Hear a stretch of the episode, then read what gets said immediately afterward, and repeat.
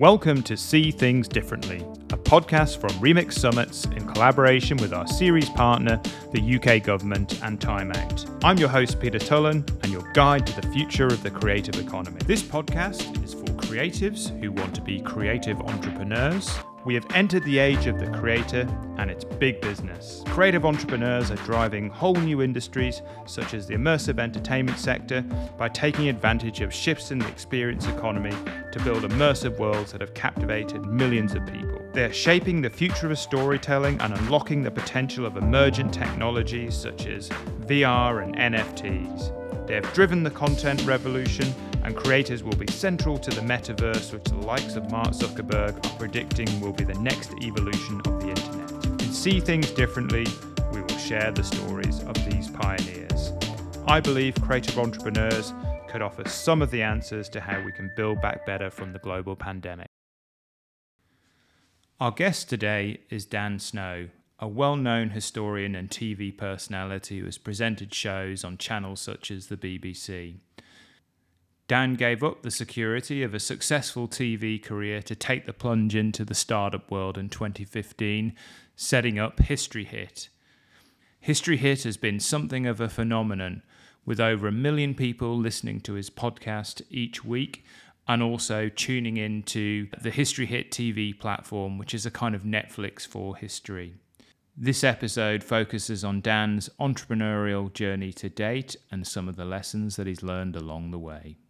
Okay, Dan, uh, welcome to um, See Things Differently. It's fantastic to have you on the um, the podcast. Thanks very um, much for having th- me. Oh, our pleasure. And look, and I think I'm just going to get going. And and first of all, look, maybe you could just tell us a little bit about History Hit for the uh, the uninitiated. Okay, well, History Hit began when I was standing, uh, it's an idea I had when I was standing on the battlefield of Hastings um, 20 years ago, and I, I, was aware the internet had been invented, but no one in the TV industry seemed to know that. And I was making this TV show, and I thought, this is weird. Like, why is this TV? I'm making this TV show, but people can't access it. They watch it once on a Friday night, which, by the way, that Friday night was going out during the Olympic Games, so no one watched it at all. And um, I thought, where you where you want to watch Hastings content is on your phone, like. Or, or listen, like, have it, like, we've got these devices now. They're amazing. You can deliver content to them.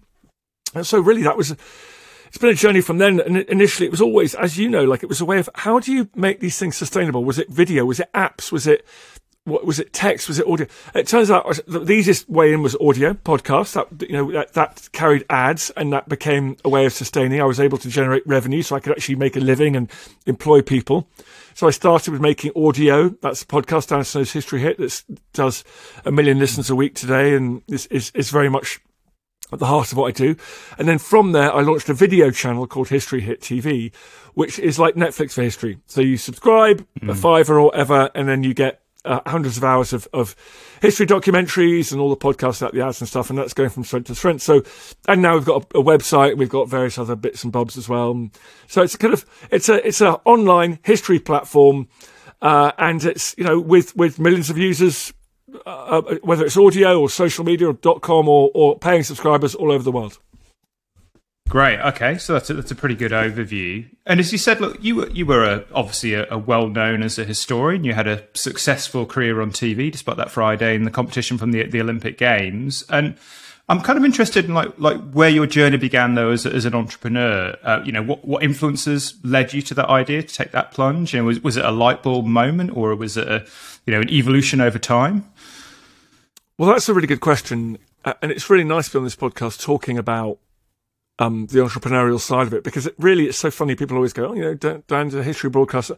I feel that for the last five years, I've actually been an entrepreneur. Really, I, have done less mm. history and more you know, crazy entrepreneur stuff that you and your listeners will recognize, which is, you know, from, from keeping the business going to worrying about cash flow to, to finding ink for photocopiers to, um, relentlessly meeting people and, and finding, you know, networking and, and, and looking for investors and trying to actually get members of the public to part with their hard earned cash, which to this day is, one of the most difficult but also most satisfying things I've ever come across. It's a huge, mm. yeah, it's, it's very nice when people watch you and say nice things to you in the street. But to get them to go, no, all right, there's five ninety nine a month. I'm going to give this to you because I, I like what you're doing. That that is a humbling thing. So yeah, that mm. journey began again. I realized that in order to achieve my aim of making the content that what I wanted to make and having the freedom, the freedom is what I wanted. Um, there were so many gatekeepers. There's the person in charge of history at the BBC or Channel 5 or History Channel. There's the person in charge of the publishing at HarperCollins or whatever it is. The newspaper, uh, you know, commissioning person. I went, well, hang on. I want to go out there with my little supercomputer in my pocket, you know, my iPhone, whatever it is. I want to take pictures, I want to record video, I want to record audio, and I want to just get it out there to people. And I don't understand mm. why that's not possible. And it, it, I realise it can only be possible if I, to, because I can't, you know, can't do that alone. I had to build a team, I had to find a way of monetizing it to make revenue. Um, and so that began probably five, six years ago. And I was getting to a point in my life. I was in my early to late, mid to late thirties, and I thought I need to, I need to be in charge of my own stuff, man. I, I can't, mm. I can't just be this kind of guy who's just being ordered from pillar to post. It was great fun in your twenties, the most glamorous thing ever in your twenties when you get here's your plane ticket, here's a taxi to pick you up from your flat in London. Well, my housemates couldn't believe it. There you go, take you to the airport, get on a plane, go and read that script out next to the pyramids, come home, have a beer. Brilliant. I thought like, this was the best life I've ever come across. But in your thirties, you start to go, that's not a life.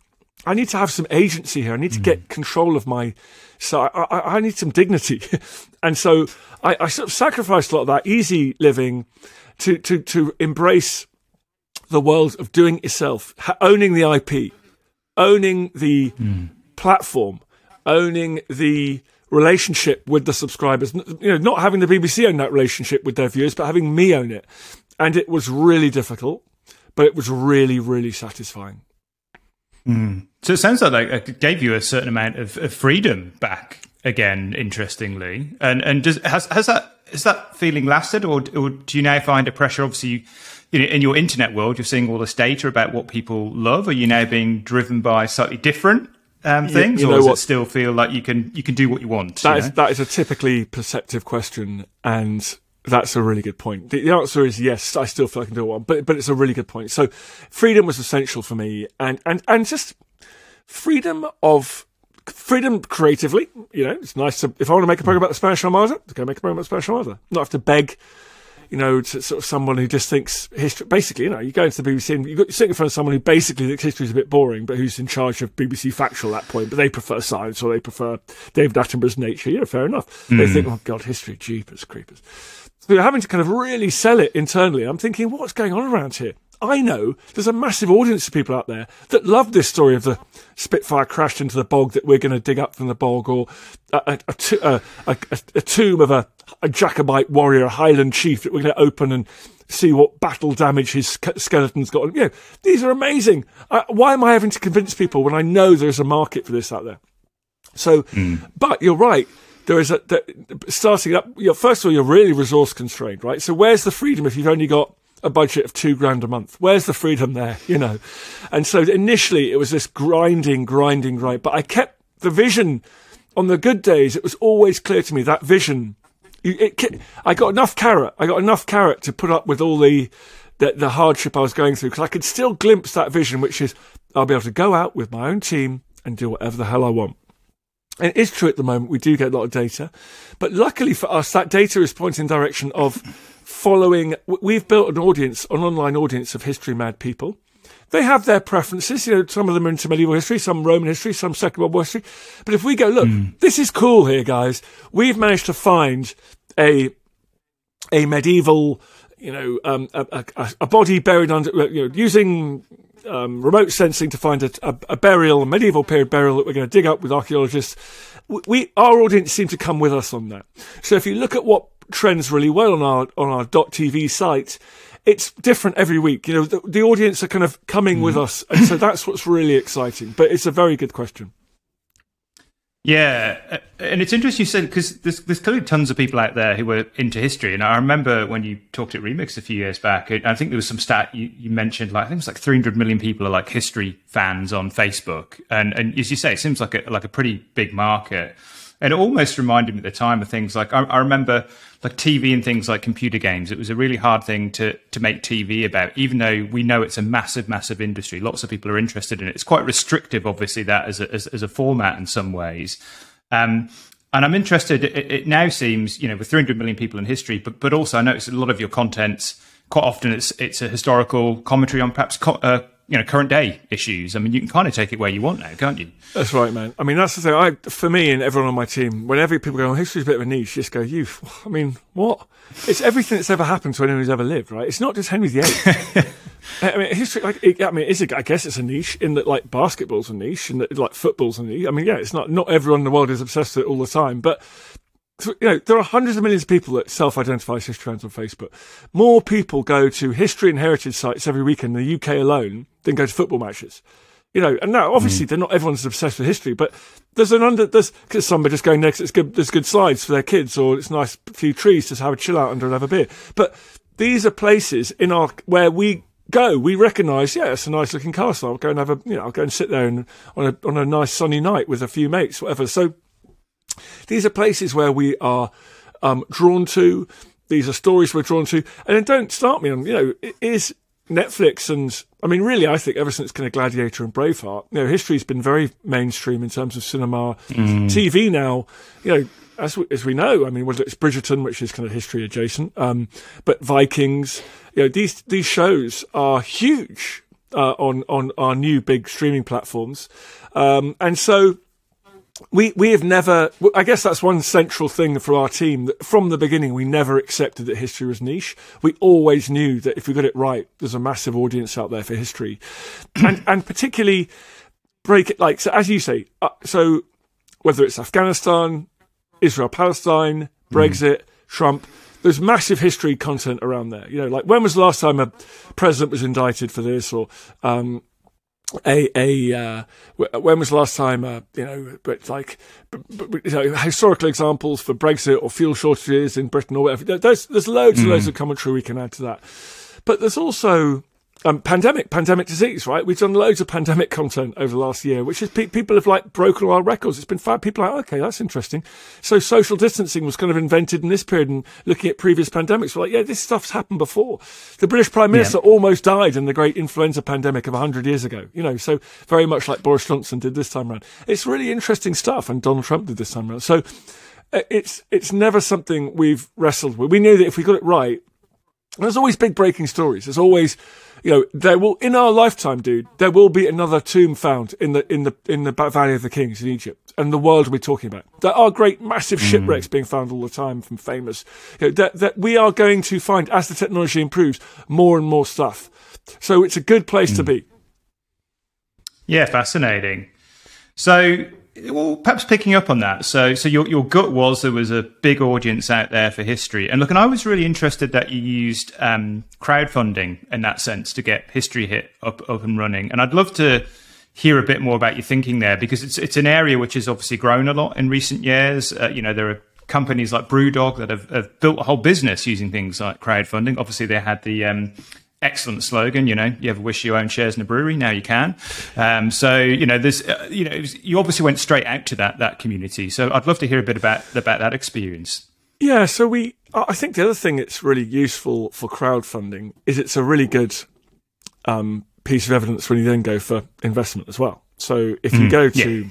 so in fact, we we crowdfunded 150,000 pounds from over a thousand people uh, which without them we wouldn't be here today. I mean, it's just that that was the that was one of the most exciting months of my life, and, and I I to this day remain incredibly grateful to those original funders, and may, most of them are still. Uh, members of History Hit, and, and you know we see them at, at live events, but we certainly interact with them online, and, and they are essential to everything we've done.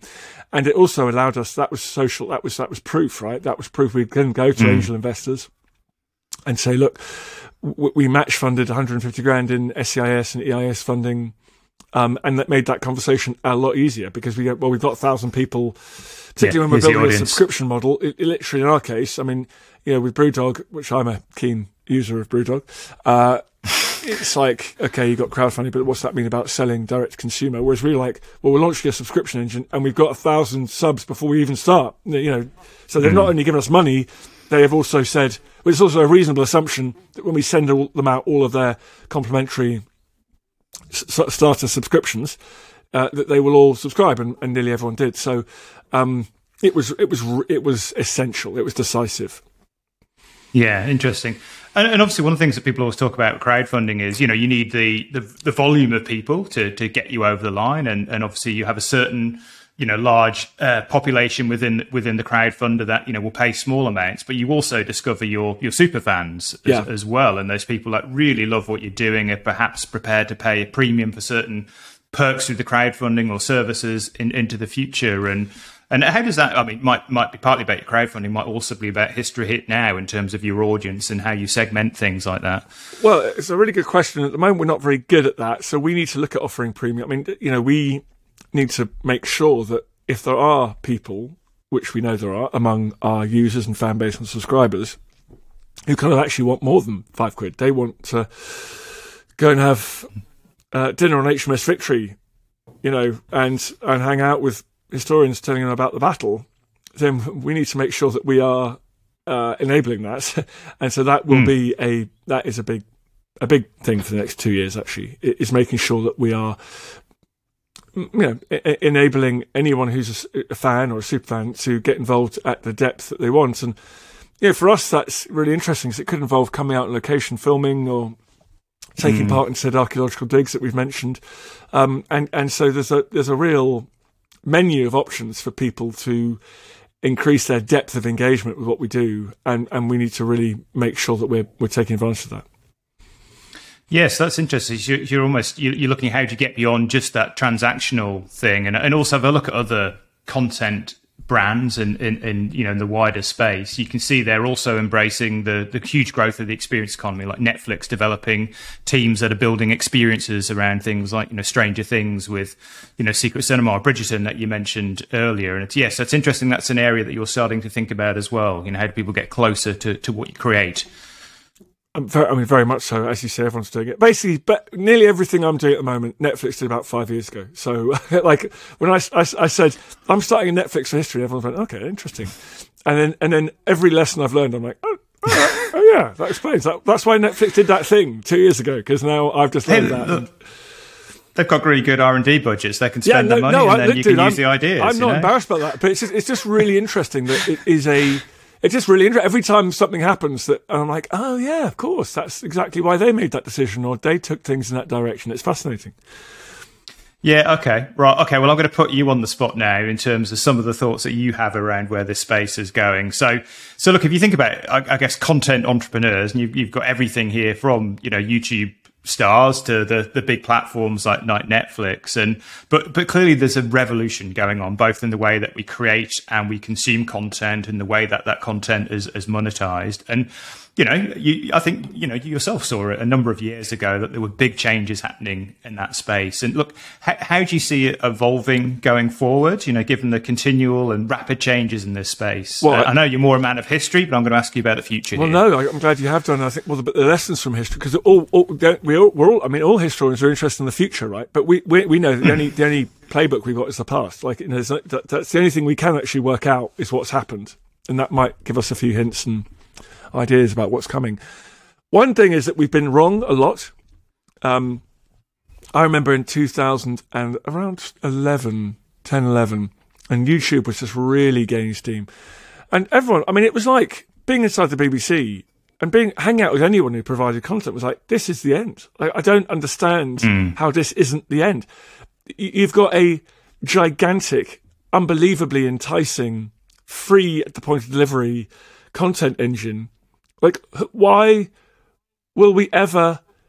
How any of us going to make a living ever again, other than trying to go on Netflix and making like, you know, one p per thousand million views or whatever. Mm. Um, I, I was sorry, going to YouTube and, and making like one p per thousand views, and, and, and, it just doesn't feel sustainable for quality content. Like it was, a, there was a feeling of like barbarian at the gates. It's over, and what happened? We've just seen ten years of the most extraordinary explosion of investment into quality content the world's ever seen.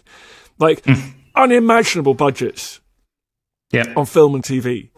Like, uh, yeah, and, and, bear in mind, back then, 10 years ago, also film, it was pirating, pirating this, pirating that. How can you make, no one will make money out of film. The enemy, okay. So we just thought there was no, we just thought content was dead and we couldn't have been more wrong, right? Some mm. people got it right and they launched, you know, Netflix, subscriber engines, whatever. So the happy, happy lesson, the really positive and amazing lesson is that people are willing to pay for content. And and the book and, and also books. You remember electronic books? Will they get pirated? Will books die out? Publishing die on its ass? That didn't happen. People still seem to like books, hardback books in particular, like present gifting, nice things for your house. We, we, we, we there is an idea like Patreon happens. We, we are prepared mm. to support content makers that we like and trust and respect. The, the New York Times is now washing its own face. Um, obviously, there's been a kind of holocaust in other local newspapers, but there are The Economist, New York Times, the Washington Post, although it's owned by a trillionaire. You know, there are mm. organisations. I think the Times, the UK Times, is now break even. So it's looking more hopeful for quality than it was ten years ago. Now, what that mm. means in the future, I don't know. But uh, technology, that, that, for me, it feels like we're entering another rapid tra- transition now of the delivery mechanisms rather than the platform, uh, the culture. Culture yeah. has been the exciting things. Old people, like my dad, now watch Apple TV, Netflix. He's streaming. He's he's he's like he's like he's FaceTiming my kids. He is, you know, he's eight in his eighties. It feels like that happened, which mm. massively opens up that pool of people, perhaps older, perhaps more affluent, willing to pay for interesting content, willing to pay for you know non non sport, non sex content, great, non popular culture, whatever. Right, that's helped those of us who are making factual content. But it does feel to me like the glasses stuff, the wearables, which again everyone's been talking about. It's one of those ones that everyone's been talking about for ages. It's like yeah, well, there is anything talking about for ages. It's going to happen, and the first few iterations mm might not have worked and be a bit embarrassing, but trust me, it's coming, right? And so wearables, TVs, the smart TV like the Samsung, the new Samsung is like a weapon, and it's massively helping us with findability and and um and conversion. If if someone's watching a history documentary on their telly, like what's the only thing better than someone getting content on their phone and subscribing when they're on their way home from work or whatever. The only thing better than that is if you're making history documentaries, is when they're actually watching history documentaries, you advertise them on, on their sofa and say, click your remote control for, you like, you like this, this documentary, you're going to love history. So that's game changing for us. So I think the hardware is coming back into it. So whether it's wearables or TVs, the hardware will be really important. And then in the history space, it's that, it's that, again, it, there's been so many false dawns, but it's augmented reality. It's VR. We're seeing more and more projects actually working. We're seeing more and more. The, the hardware is becoming cheaper, more wearable, more usable. So I think that feels really important in this space as well. But you know, I'll listen to this in ten years' time and think, "Ha, what an idiot! He didn't even predict this or that or the other." Yeah, although I think I think you I think you're absolutely right there when you get into areas like kind of VR. It's felt like you know we've been talking about it forever, but you know some of the sales figures now that are coming out yeah. around things like you know the, the new Oculus set, it finally st- feels like it's starting to to happen. And, and look, I mean, you you obviously have a a number of different content forms on you know History Hit TV through through through the podcast. You've talked a bit about some of the platforms and, and the technology. And so the type of content, I mean, you're obviously producing a lot of original IP. Is there a particular area that you're focusing, or is it going to be a kind of broad brush strategy? It's See what sticks, I guess. It's broad you know? brush at the moment. Um, it's we, we, learn lots of interesting things. We learn the, the medieval, like I mean, it, we thought it would be lots of Second World War stuff for history fans, but actually, it turns out it's not. It's um, possibly because that's actually being fairly well dealt with elsewhere on the internet, elsewhere in the and maybe it's that we can start to deliver the kind of quite in depth, quite chunky, quite thought provoking, longer form content around medieval period, for example, that, that just no one else is doing really. Mm. Because it's hard. It's hard. There's no there's no pictures, right? It's it's it's going. You know, it's not like you got archive. You got Winston Churchill speeches, and you've got you know, moving pictures. It's not. You know, it's nothing. You just go to places and have to sort of imagine it. So it's hard and it's expensive because you know if you do reconstruction or whatever. But um, but so yeah, I think um, uh, we, we're going to continue on a broad broad front, um, and but make our hero pieces more expensive and, and, and better looking. So again, very much like Netflix, you go, well, you, you, you spend big money in eye catching, um, beautiful, un, uh, you know, programs that other people can't afford, other people can't aspire to, ambitious, only History Hit could do, you know, a massive glossy history of 100 years war, say. Uh, and then you mm. make those more expensive, you reinforce that, and then you use those for acquisition. spray it all over the internet, show they were doing something really unusual, and um, that's probably so. Our hero pieces will get bigger, and then we'll fill the rest up with licensing third party docs or you know pushing out more of our kind of easy to make big volume um, uh, shows from around the world uh, to sort of as as as our kind of you know as as the weekly diet of history programs. Yeah, really exciting. So look, we, have talked a bit about the the origin story and getting something up and running. Now, the next bit I want to ask you about, which is often seen as the hardest bit in, in startup world, is is that sort of you know scaling bit. You know, uh, you're, you're beyond startup. I think they call it stay up. There's various kind of terms for it, but that that next bit of right, like for you, what were the factors? What were the lessons that you would share around enabling something to kind of grow and to be successful, sustainable as a creative enterprise. What what was involved in that part of the journey? For you? Yeah, I mean, in a way, you're right. It's almost as hard as the startup, the very very sharp bit startup, really, which is you get so used to being a resource poor business that you just mm. stay in your startup team, you hunker down, you get through it, you make payroll, you, you get to the next month. Then when you find yourself with a bit more money, like a bit more money, you go, wh- wh- where do we put those chips on the table, right? What do we put them on red or black, or do we put them on 23, 24, 25? So it, it's um it's quite difficult that bit, and we uh we what did we do? I mean, we we did. I mean, we we just increased headcount, we increased hiring. Um, we we we we made decision we would increase our IP uh, and and try and invest into um the in, invest into the stuff that we would then own and would be evergreen, and we'd see we'd see a, a ROI in, in, perhaps a slightly longer term, um, rather than chasing. In our case, you know, we always had this bit of a distraction. We had another aspect to our business, which was commercial, which is we had, right. we could do branded content deals with people, right? So they'd come to us, say, we want a podcast like St. Helena, the island of St. Helena was saying, we need more tourists come to St. Helena.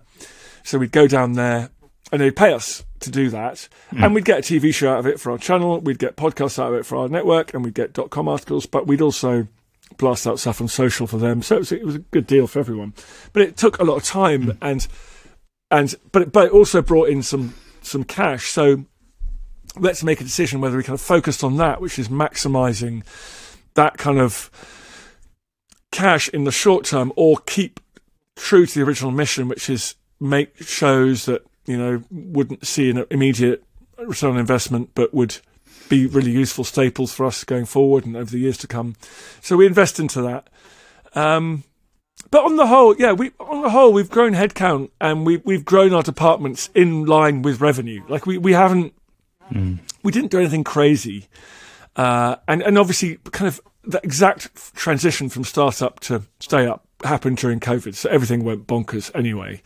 Yeah, um, and so we Uh, sort of uh, you know so so every uh, and then we sold the business during COVID. So it's every business's journey is unusual and but what I would say is that yeah, we, we we've we've never galloped ahead of revenue, and we've just added added staff headcount as we've needed them. I think. In, in as the podcast grew in revenue, it became clear that we need to up the game on editing, just make it nicer, just get it better, you know. So we invest into that. We invested into the TV side of it as that grew, and I guess we did take a bit of a gamble on the dot com because the advertising on the dot com um, lagged a bit behind the investment we put in there, but we've, you know, we're, we're building a much bigger History Hit dot com website and we're now seeing the sessions go up every month to a million sessions and beyond and the revenue starting to catch up there as well. But so yeah, in, sort of investing in little bits of the business, but without taking any huge gambles.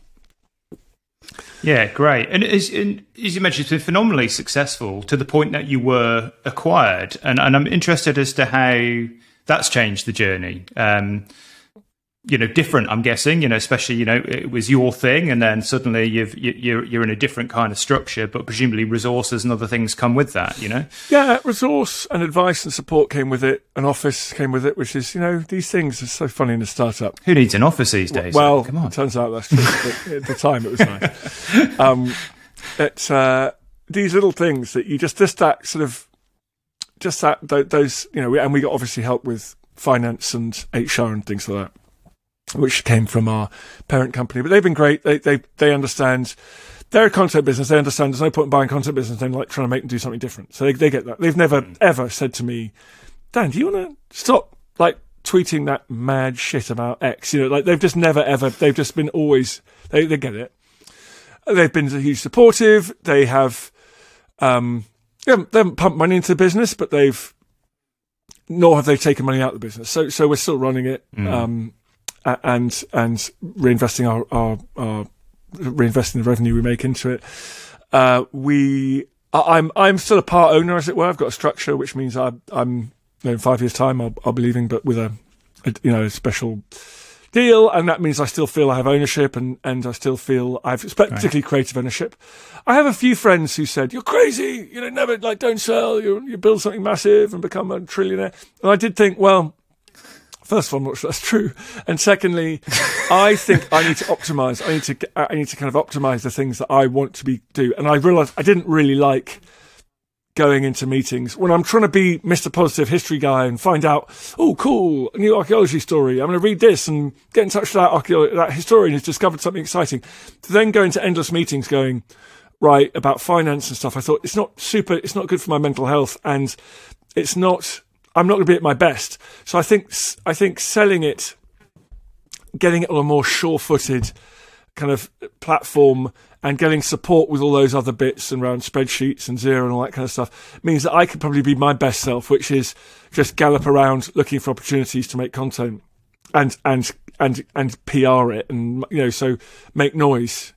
And I do think that's what's happened.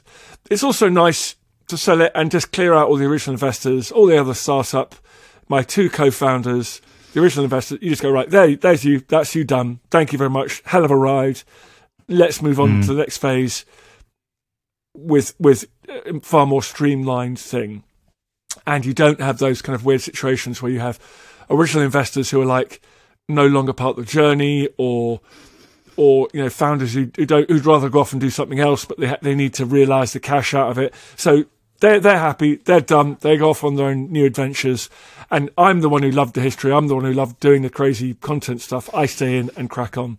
So just every business is different. The sale will come at a time when is appropriate for you, and you know some people go, well, it's not much point running a ten million dollar revenue business if I can't afford a house. You know, I want to, I want to, I want to have kids. Mm. I want to have a nice life. I don't want lots of money in my sixties. I want some money in my thirties. You know, so like it has to be right for you. And it's, it, it, I have to say, selling it at the point we did was it was a, a squidge bit earlier in terms of price. We did we didn't you know it wasn't monster valuations, um, but it was right for all of us. I think. I just wanted to take a few moments to talk about our latest remix collaborator, the UK government, who are the series partner for See Things Differently. To celebrate this link up, over the next few episodes, we're going to be exploring the stories of a number of UK based innovators. I'm also excited about this collaboration because the first ever Remix Summit took place in the UK in London back in 2014. 300 creatives gathered from sectors such as the arts and technology at Bloomberg's European headquarters in the heart of the city to explore the future of the creative industries, creative cities, and the creative economy. Remix was designed to be a platform that would bring together creative thinkers from different industries to connect and develop new ideas. I believe that one way to spark innovation comes from the meeting of diverse minds. I think of these melting pots as the collision economy. They create an environment where you can see things differently. This collision effect is most powerful in locations where there is a large creative ecosystem and talent base, in countries such as the UK. For example, did you know that the UK is ranked fourth in the world in the Global Innovation Index? There's over 100 tech unicorns, that's companies with a valuation over a billion dollars, in the UK, which was the third country to pass this milestone. It also ranks number three in terms of venture capital investment globally. If you're interested in finding out more about doing business in the UK, then visit www.gov.uk forward slash remix to find out more. Now back to the show.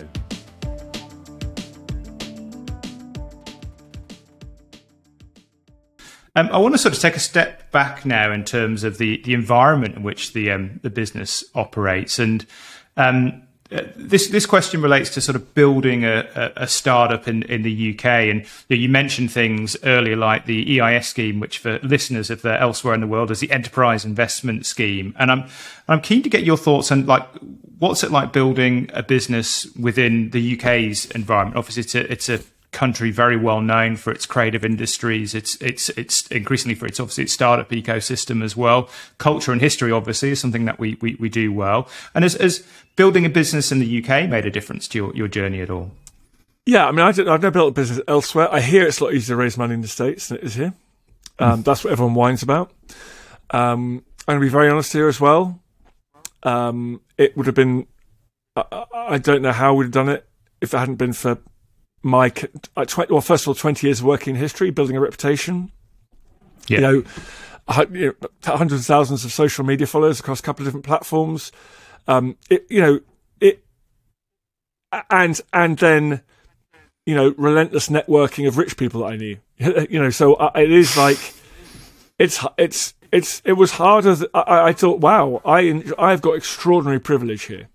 You know, I, I um, have met you know, through fundraising for the British Museum. You know, I met a very rich collector of historical objects, and I was able to email him and say, "Hey, man, I'm going to start a business," um, and he gave me, you know, twenty five thousand pounds in EIS. You know, so it was Understandably, I mean, you know, you're a joker. You're, you're walking there with a bit of paper, right? Can you? I want to start a business. Here's some paper. What? What? You're, what, you're the guy off the telly. What have you ever done? So I, am not whining. I'm just saying it is, it is hard, and I am very aware of my privilege. Like Jeepers Creepers. Uh, I oh, I'm sorry. The builders have started next door, so you may hear a bit of building noise now on the uh, on the pod. Um, uh, yeah. So I, I am a. I, was a. I was sort of uh, uh, uh, sort of established I, I, I was the right sort of chap. I spoke the right kind of lingo. I'd go and have those sort of meetings with those kind of rich guys. They, they kind of probably like the cut of my jib. Like, I am very aware how hard it must be for people who don't have those benefits um, and are coming at from a different point of view. So, and in that case, I guess, you know, other start, friends of mine in the media space done startups. They are, they are starting up something. They're kind of going into a world with, with backing from a, you know, a, a Sony or a, a, an existing entity who, who, they've got a pre-existing relationship with, who they, they, kind of want to take it. They almost want to do what they're doing for someone else and do it themselves, and they get backing mm. from, like that. I understand how that works much better. But yeah, as a sort of almost as a member of the public, albeit as someone who's worked in that space, to go, I've got a new idea for a completely different thing. It's like a new widget. It's a new platform.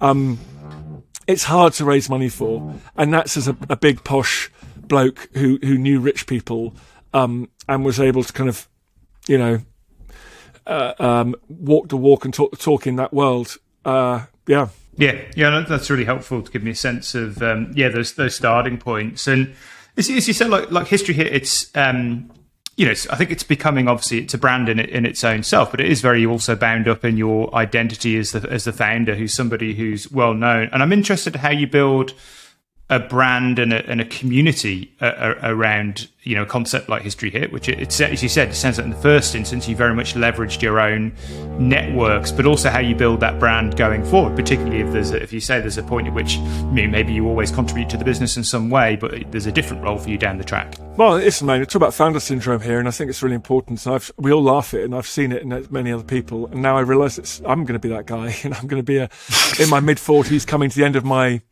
contract at History Hit, but obviously keen to stay on, and hopefully they'll be keen to have me stay on. And how do I kind of go? Yeah, how do I deal with that? Is it best History Hit that I leave altogether? Um, and it, initially it was relentless. My, I mean, I was just sat in my, I sat in this room that I'm in now, doing live streams on Twitter and Instagram, Facebook, going, please subscribe to my new history. Please subscribe to, it. and you know, you'd see five people a night, 10 people, 15 people. And I was just dragging them through that paywall myself, you know. Now, clearly that's ridiculous, um, when you have aspiration to be a proper global brand. So I'm obviously stepping back from that. If you look at the top 10 programs behind our paywall at the moment, I'm presenting about two of them. So positive signs there. Mm, interesting. That, yeah. um, the audience are watching and I've got to say, I'm, I'm not, I've got to say, I'm amazed. I've, I've, look, I've been frankly amazed that anyone has ever followed me, watched me, subscribed to me over the last 20 years at all. So the fact that they are not are watching mostly other shows on History Hit is of great happiness to me. I, am I'm, I'm very, I genuinely am very relaxed about that. I'm happy as long as I'm able to keep that original vision in mind. I would just love to have that freedom to go and make do creative projects that I'm fascinated by, um, with a, with a bit of freedom and a bit of choice and a bit of agency. And so I, am very happy to make two, three shows a year. But if it's 10, 15, that's mm. fine.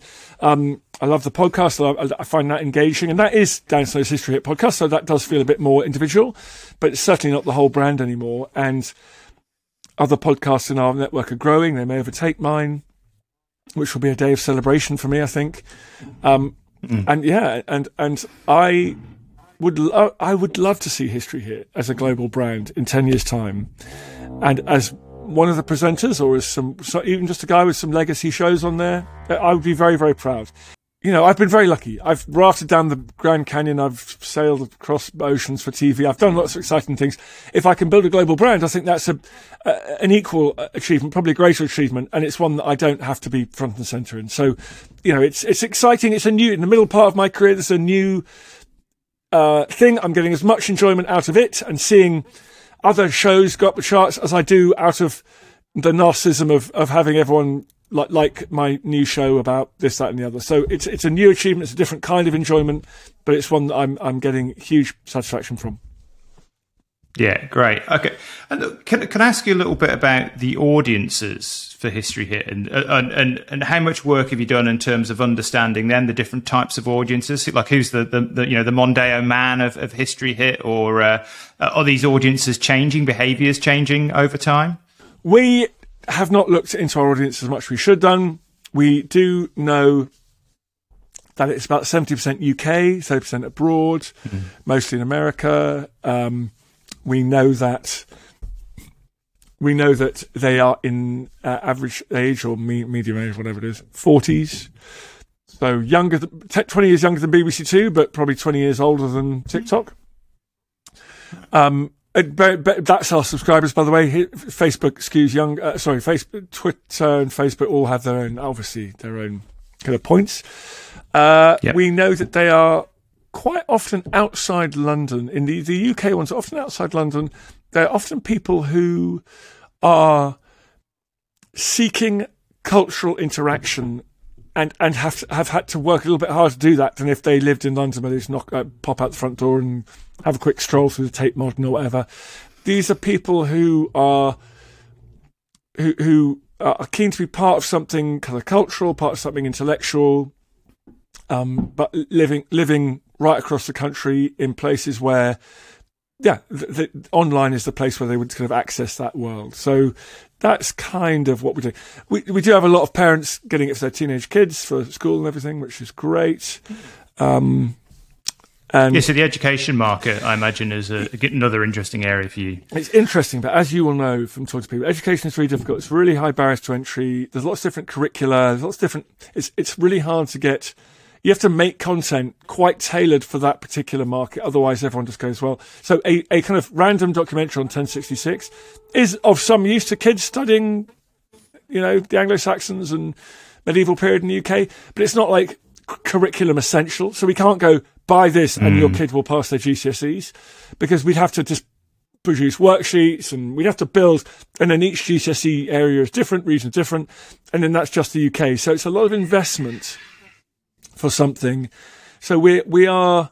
It's an interesting market, and we're talking to people and looking at stuff, but it's more difficult than people think. Everyone always says to me, "Oh, um, education surely is the way to go." You go well, yeah, you say that. It's actually not, and and the minute the syllabus changes, you've got a ton of legacy content which doesn't really work anymore. So you, it is it's good, um, but it it needs more thinking about. And that's another sort of push for this year. Mm, okay. So the next question is this is one that I'm asking everybody in this series. Um, one is maybe if you could just tell me a bit more about your experience during COVID, which I think obviously interesting from where you're coming from as a as a content creator, but also you know, as we're looking to kind of rebuild and potentially to rebuild um, differently to what was there before, you know, what do you think as a creative entrepreneur? What are the opportunities for creatives and creative entrepreneurs, you know, as we emerge from the, the pandemic? Well, I think the opportunities are that the pandemic was very creative. Um, it, as I said earlier about my dad going online, it, it, pushed everyone. There was always a big thought, wasn't it? There were two bell curves. Were, sorry, this is I'm again talking about kind of factual, but mm. there were two bell curves on the of the graph. There was people online, and then people interested in factual stuff, and and the people online were all young and they're having a wicked time, and they've got you know so it's it's social apps, it's dating apps, it's whatever it is, sport and it's fandom, whatever it is. The older people, that older bell curve has just been shunted massively, or whichever. The bell curve's now merged a bit more. Yeah, my next door neighbour is an old lady who, during lockdown, started going to Zoom talks about opera. So there was a lot of creativity. There were treasure hunts. There were pub quizzes. There were. It drove people online. People did, you know, Instagram craze about dressing up as your favourite art, you know, your, from your favourite bit of, you know, whether it's Ophelia drowning in the bath from that pre-Raphaelite painting, whatever it was. You know, people were doing mad stuff at home and it was great. So mm. I think, I think people are, and I think people were subscribing to things. They, they were, they were, they, they were looking for things and there was, and entering their credit card details or doing Apple Pay. Like that was, which actually, five, ten years ago, they didn't, you know, so now if you come across a weird little, you know, if you, there's a Patreon or there's a weird, there's a little corner of the internet that you're interested in, you're like, no, I'm, I'm, I'm cool for this. I'm up for it. Okay, what they're doing, opera, yeah, fine. You know, I know dozens, well, you know, a dozen historians who have just gone out in lockdown and been like, right, paid lectures tonight, go.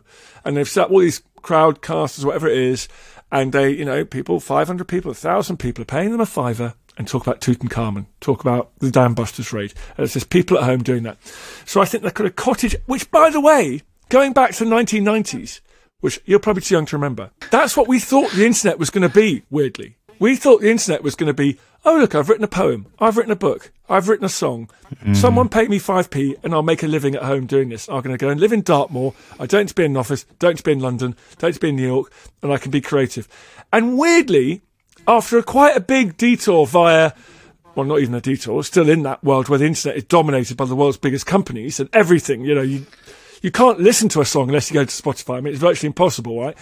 Weirdly, we yeah. may be seeing that, that dream might be coming to fruition, which is like, no, maybe we are kind of, you can make a living now by creating stuff and, and being supported online to create that stuff. So, I think COVID has accelerated that and helped that. That's what I think.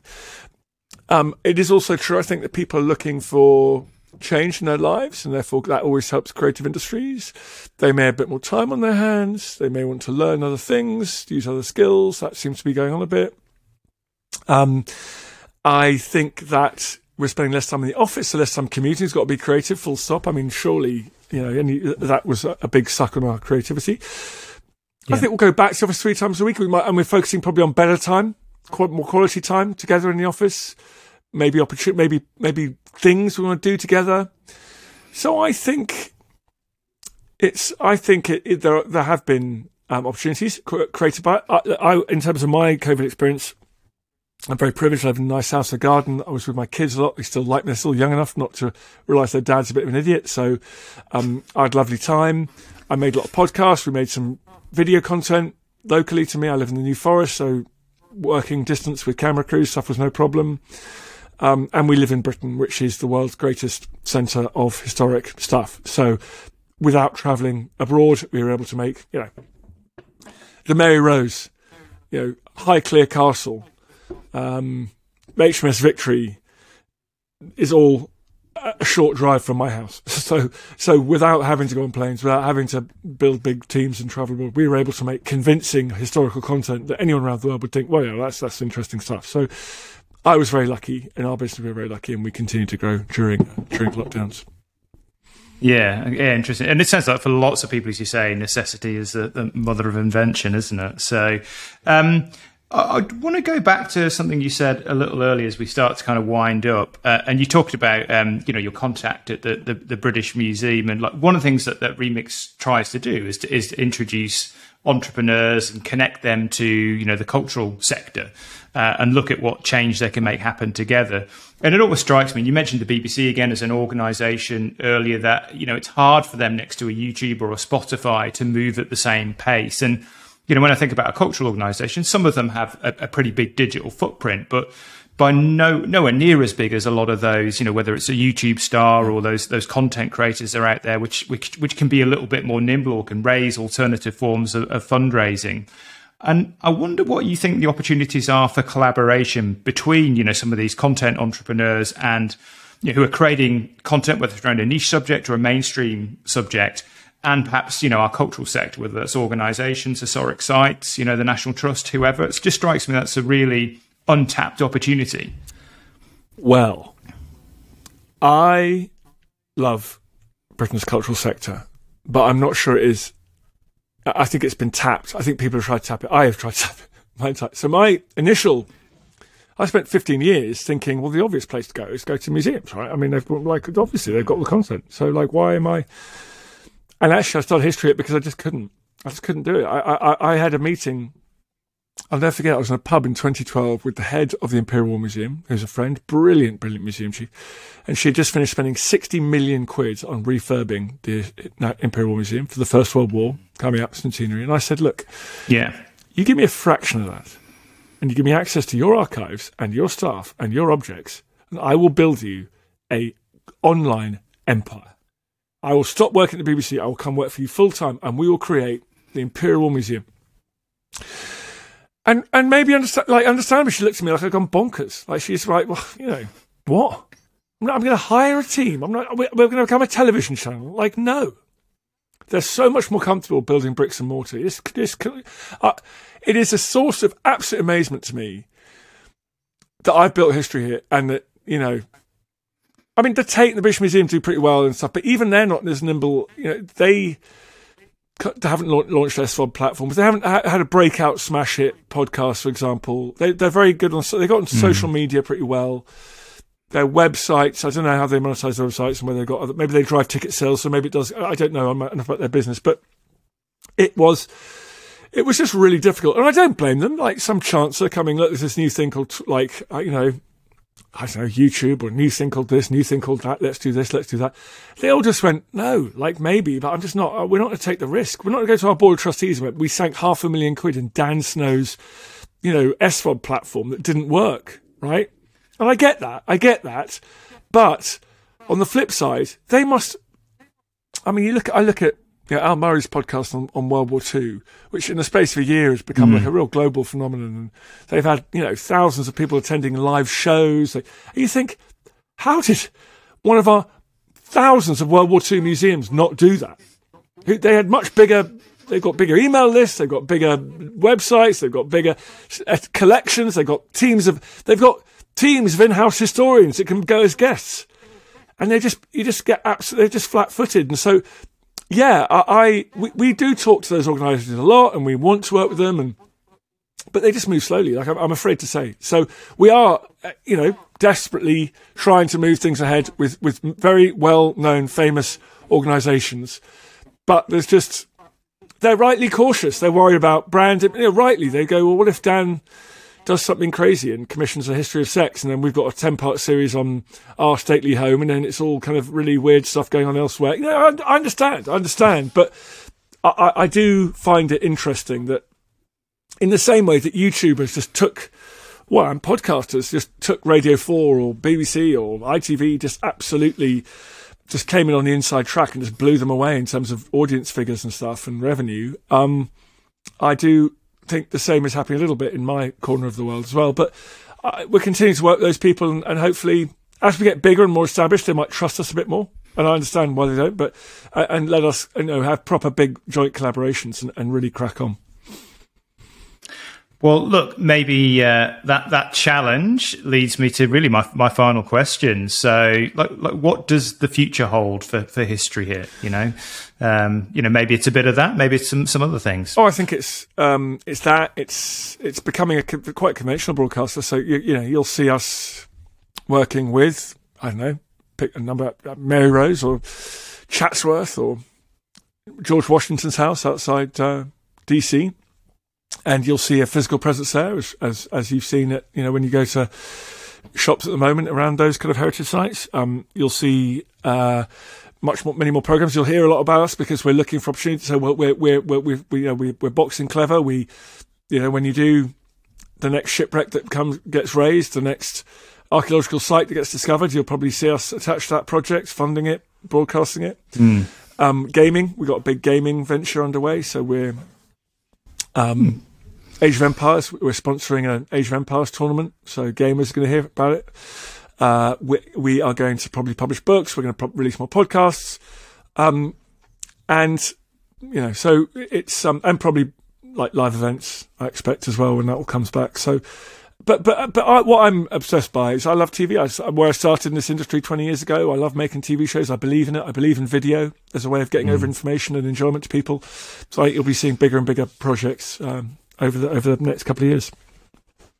That's great, and and it sounds like people are coming to you now as well, saying that you're the right avenue to share our stories. You know? Yeah, well, that, dude, that is the absolute joy of a startup. You go from being getting in touch with people and, and they go, well, you know, I'm interested in this idea. What have you got to show us? You're like, well, I've got a, I've got a PowerPoint, you know, and I, I will do it. And they go, oh, okay, fine.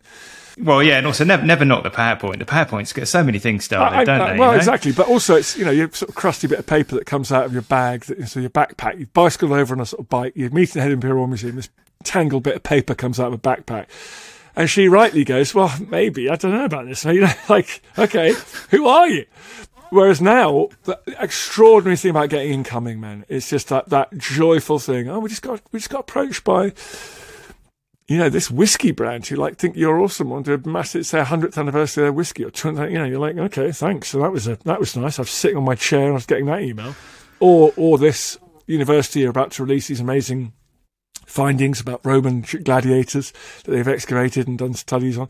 Yeah, brilliant. We'll be a media part of that. Thank. I mean, whereas you know, I spent years just crawling around, banging on doors, asking people, DMing people, you know, just humiliating myself. And yeah, the incoming is the great joy.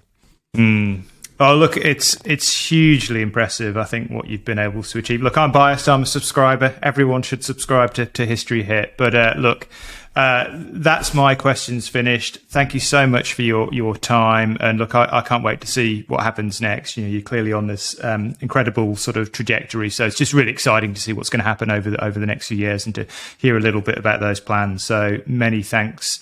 Uh, for, for joining us. Thank you so much, everything. Peter, and it's great honour to be on your podcast. And at the end of the day, one thing you were very kind not to ask me about is luck. And I have to say, mm. I think it's mostly luck. So I know I know entrepreneurs go into two groups. One is hard work versus like I just want to put it on the record on this excellent pod that the other thing that's happened to me is I've been incredibly incredibly lucky. Cheers, Dan. I think that's a good one to end on and a very honest answer as well. Thank you. Thanks, man. So thanks for staying with us, and that's a wrap for this episode. Another great guest will follow in our next edition.